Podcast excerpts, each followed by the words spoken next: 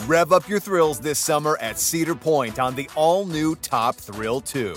Drive the sky on the world's tallest and fastest triple launch vertical speedway. And it's your last chance to get more fun for less with our limited time bundle for just $49.99. Get admission, parking, and all day drinks for one low price. But you better hurry because this limited time bundle ends June 30th. Save now at cedarpoint.com.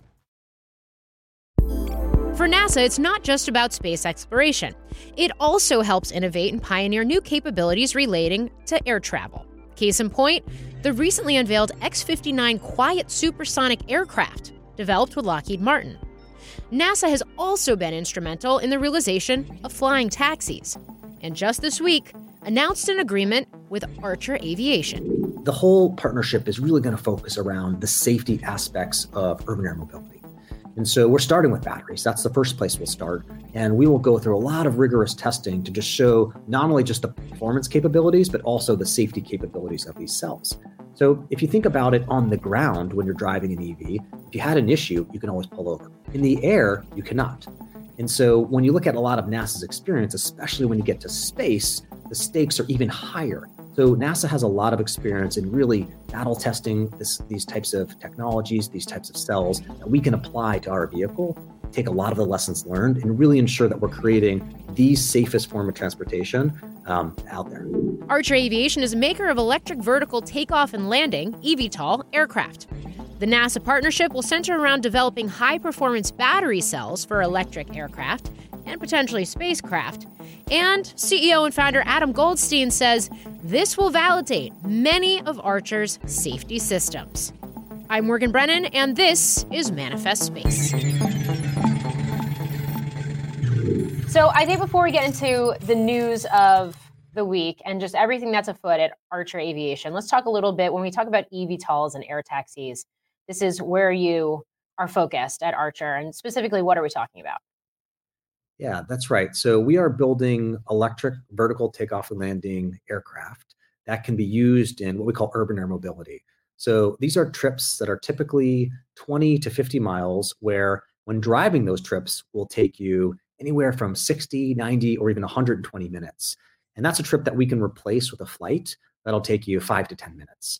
And we like to start by um, talking about routes that are pretty typical going from city centers to airports. So think Manhattan to a JFK or Manhattan to a Newark, a trip that'll take you a long time in the ground that we can actually fly very, very quickly. Great. And of course, at some point, we're going to see your air taxis, your eVTOLs, autonomous as well, using electric battery um, technology here. And now, as of today, you're partnered with NASA. So I guess walk me through the partnership and then we'll expand from there. Yeah, so the partnership with NASA is actually really exciting because NASA had a huge hand actually in starting the whole industry. So several years ago, around um, the sort of early 2000s, uh, a big group inside of NASA started working on what's called distributed electric propulsion. So using multiple electric motors to fly planes. And that really evolved into the EV, eVTOL industry today. So by partnering with NASA and working with them to really ensure the safety of these vehicles, it's really pretty special because that's where a lot of the origin started. Specifically, we are starting to work with NASA around battery cells. And so we're doing a lot of testing and a lot of studies with NASA to really show the safety of the cells we're using. But because we are using lithium ion cells that are very similar to the cells that you see today in the EVs, um, there's a lot of confidence in the safety that this application can have. So, in terms of this deal or this partnership itself with NASA, what is it going to entail? Is it specifically about the safety and the testing? Is it about pushing the limits and the boundaries of the technology of these cells? Is it something more? Yeah, so the whole partnership is really going to focus around the safety aspects of urban air mobility. And so we're starting with batteries. That's the first place we'll start. And we will go through a lot of rigorous testing to just show not only just the performance capabilities, but also the safety capabilities of these cells.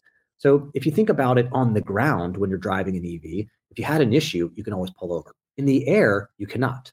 And so when you look at a lot of NASA's experience, especially when you get to space, the stakes are even higher. So NASA has a lot of experience in really battle testing this, these types of technologies, these types of cells that we can apply to our vehicle, take a lot of the lessons learned, and really ensure that we're creating the safest form of transportation um, out there. So basically, the capabilities that are being developed and tested for safety in air then have a translation to space as well? Yeah, there certainly are applications. So lithium ion battery cells are pretty prevalent today. Um, and the applications of them are actually quite wide. And so starting to use them um, in the air, um, you know, through the eVTOL technologies is uh, just the next advancement of that. But there are also applications where they could potentially be be used in space as well. So you think about anything that needs a battery, um, you have to find a, a form factor that's uh, that's very very safe and that can be used for uh, that's that's flexible. And so this is a really good application for that as well. And of course, going through the safety process with NASA, I, am assuming just helps you get to uh, the next steps in terms of your regulatory approvals as well. Yeah, absolutely. So the product of eVTOLs are really exciting because it has a chance to be a mass market transportation solution. So think about almost like an electric helicopter with wings. So the vehicles are structurally better than helicopters. They're safer, so there's zero single points of failure. They're much quieter, so they have much smaller propellers that spin much slower that make very little noise when flying overhead. And because you can actually scale the vehicles, you can make a lot of them because they're electric and less complicated than piston or combustion engines. You can actually drive the cost down to make them pretty affordable, where we think we can enter into service in 2025 at prices that are comparable to rideshare. And so when you start to think about the scalability of the industry, really safety is at the utmost, you know, critical point of actually making sure that we can actually do this. And so a lot of the focus will be around the safety critical parts, specifically starting with batteries. So when you say prices comparable to rideshare, you mean ground-based rideshare, like the Ubers and Lyfts of the world? That's right. So if you take a trip like from Manhattan to a Newark, or Manhattan to JFK, that trip can cost you in an Uber anywhere from 100 to 120 dollars. That is a similar price point that we believe uh, we can go to market with, and that the industry will go to market with, and over time just push that price down even further. It's pretty incredible. And so you, you are targeting 2025. What needs to happen from a regulatory standpoint to get there here in the US? Uh, and I ask that knowing that the FAA still has to actually issue its rule first.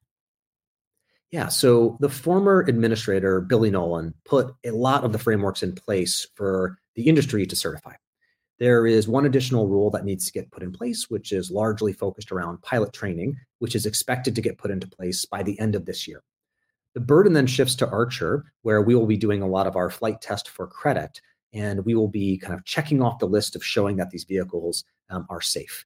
And so right now we are building those aircraft that will be used in the flight test for credit program. So we're really getting towards the end of the uh, of, of, the certification campaign, um, which is what gives the industry confidence that 2025 is going to be an exciting year. Are local municipalities already on board? Do you already have deals signed with major cities? Um, we do. So the deals that we are working with, well, first we'll start with the mayors. And so a lot of the mayors want to bring this type of technology to their cities because one, it's a sustainable form of transportation. Two, it can provide really a, a form of you know decongestion to a lot of the cities that are very um, congested. Um, but also it's exciting. And I think it really brings a lot of uh, you know passion with it, um, where there's these new technologies that can come. But then we go a step further, where we started to work with a lot of the local um, you know infrastructure players. So we just recently signed um, a partnership with Atlantic Aviation, which is one of the big FBOs, where there's a lot of existing infrastructure out there. And so they have a lot of properties that are um, at or near airports where we can just go work with them to electrify those properties to be one leg of the trip. The other legs of the trip we'll look at will be more on the land side. So if you look at like Manhattan, there already are three uh, three heliports that exist here, um, one on the west side, one on the east side, and one down by Wall Street.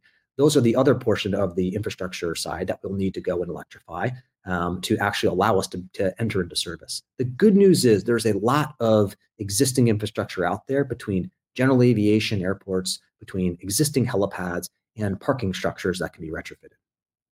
And of course, all of this is the commercial applications, which I, I would imagine is the major market, uh, the major total addressable market to discuss. But you do also have military applications potentially, and you have signed some deals with the U.S. military, the Air Force, and I believe the Marine Corps too. Um, so walk me through that. Yeah, the, the US government as a whole has been very supportive of this emerging technology. And so today you see it in the form of this agreement with NASA, but you've also seen it with a lot of support from the DoD. And so the Air Force had created a program called AFWERX that's working with the industry to really create sort of a pathway to allow kind of the non-primes to start working with um, you know, the military. There needs to be innovative ways for companies to be able to work with the military to help make sure the U.S. can maintain this um, really kind of leadership position across aviation.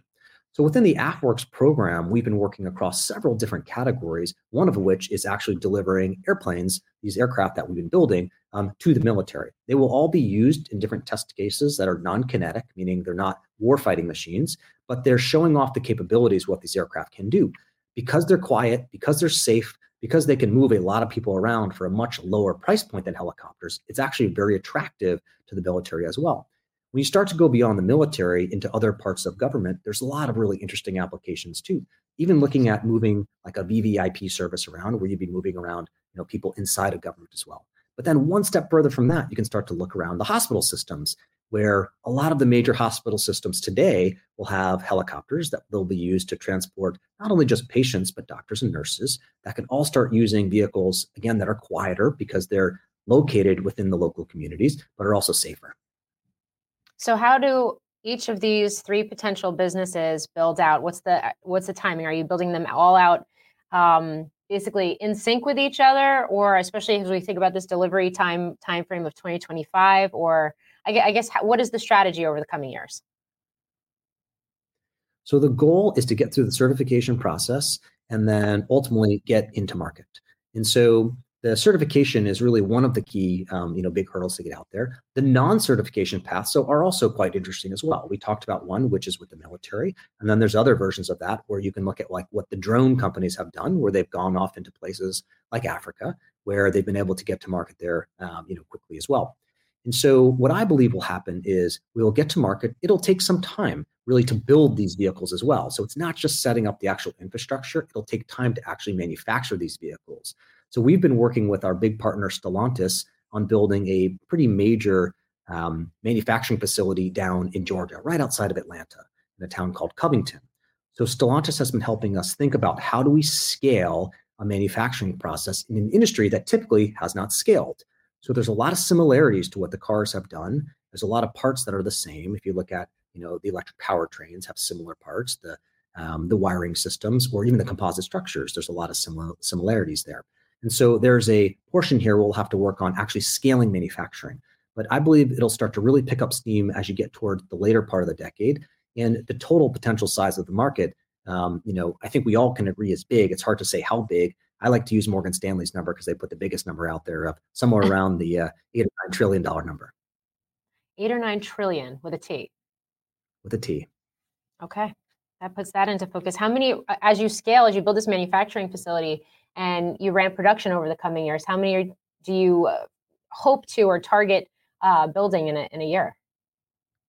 Yeah, so the facility that we're building down in Georgia has the capabilities to build up to 650 planes um, per year. So when you think about that in terms of cars, it's obviously nothing. When you think about that in terms of helicopters, it's actually still pretty small. There's around 50,000 helicopters out there today. So even at that pace, it would take you many years to just replace helicopters. And then you think about even just the replacement cycle you know, of eVTOLs. So there's a second phase that we've been planning with that facility in Georgia as well that will enable us to build up to 2,000 planes per year. So there is a lot of scale potential here. Um, and that's why we've been planning and working on this with our partner Stellantis for, for many, many years to get ready for that. Um, and of course, it's very ambitious and it's very exciting. Do you have enough cash? Yeah, so Archer has been very fortunate to one, have raised a, a uh, substantial amount of money when we first went public. Um, and two, we've been successful in raising additional capital beyond that. So our big partner Stellantis has been um, very supportive of pretty much everything that we've done. Um, has really helped make sure that we can maintain um, a strong cash position. Um, and today we stand um, at a very healthy position here as well. Yeah, I just think about you know when Archer went public via SPAC back in 2021. And um, we saw Joby go public. We saw a number of international players go public as well. The market certainly seems to have consolidated somewhat. Um, how would you assess this competitive landscape now as we move into the second half uh, of the decade? And we've obviously this seen this right sizing in terms of capital and in terms of um, the market potential, should I say? Yeah, well, there's only been a few companies that have been able to raise additional capital post uh, going public in our industry, and we've been fortunate to be one of those companies. I think that's also really helped consolidate the way um, a lot of the partners have entered the, the industry. So, for example, the the military has done two major deals with two companies, the same companies that have been able to raise a substantial amount of capital.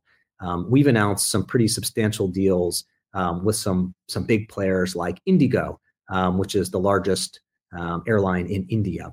Um, we've also announced other deals um, like in the UAE.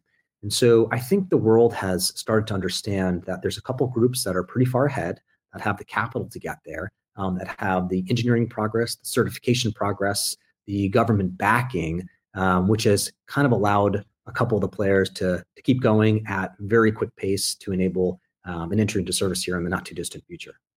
How are you balancing domestic service ambitions versus international? And what do you think comes first in terms of regulatory approvals? Well, the good news is that much of the world looks up to the FAA as almost like the gold standard in aviation. And so, if you can get certified um, by the FAA, you kind of have this ability to quickly go scale internationally because the way that the FAA's certification is viewed at by the rest of the world through either bilateral agreements or, or other ways.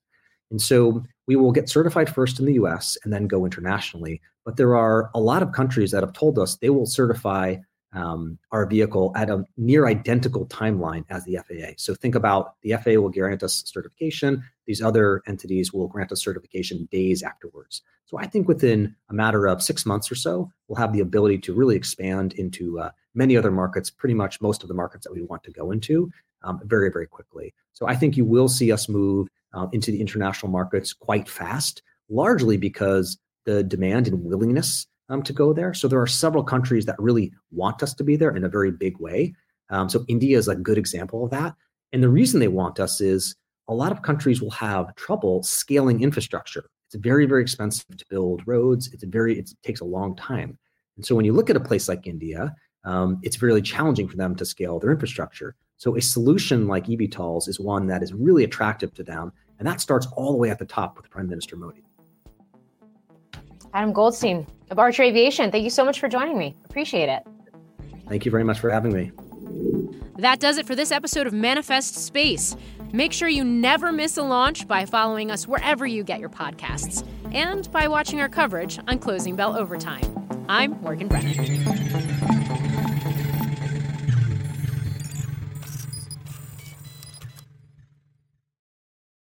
What kind of fun is waiting for you at Kings Island? The holy cow, we're way too high and here comes the drop kind of fun. The make a splash all summer kind of fun. The I can't believe I ate that whole funnel cake. Let's get another kind of fun. But most importantly, at Kings Island, you'll find for the fun of it kind of fun. Don't wait to start your fun this season. Kings Island is now open weekends.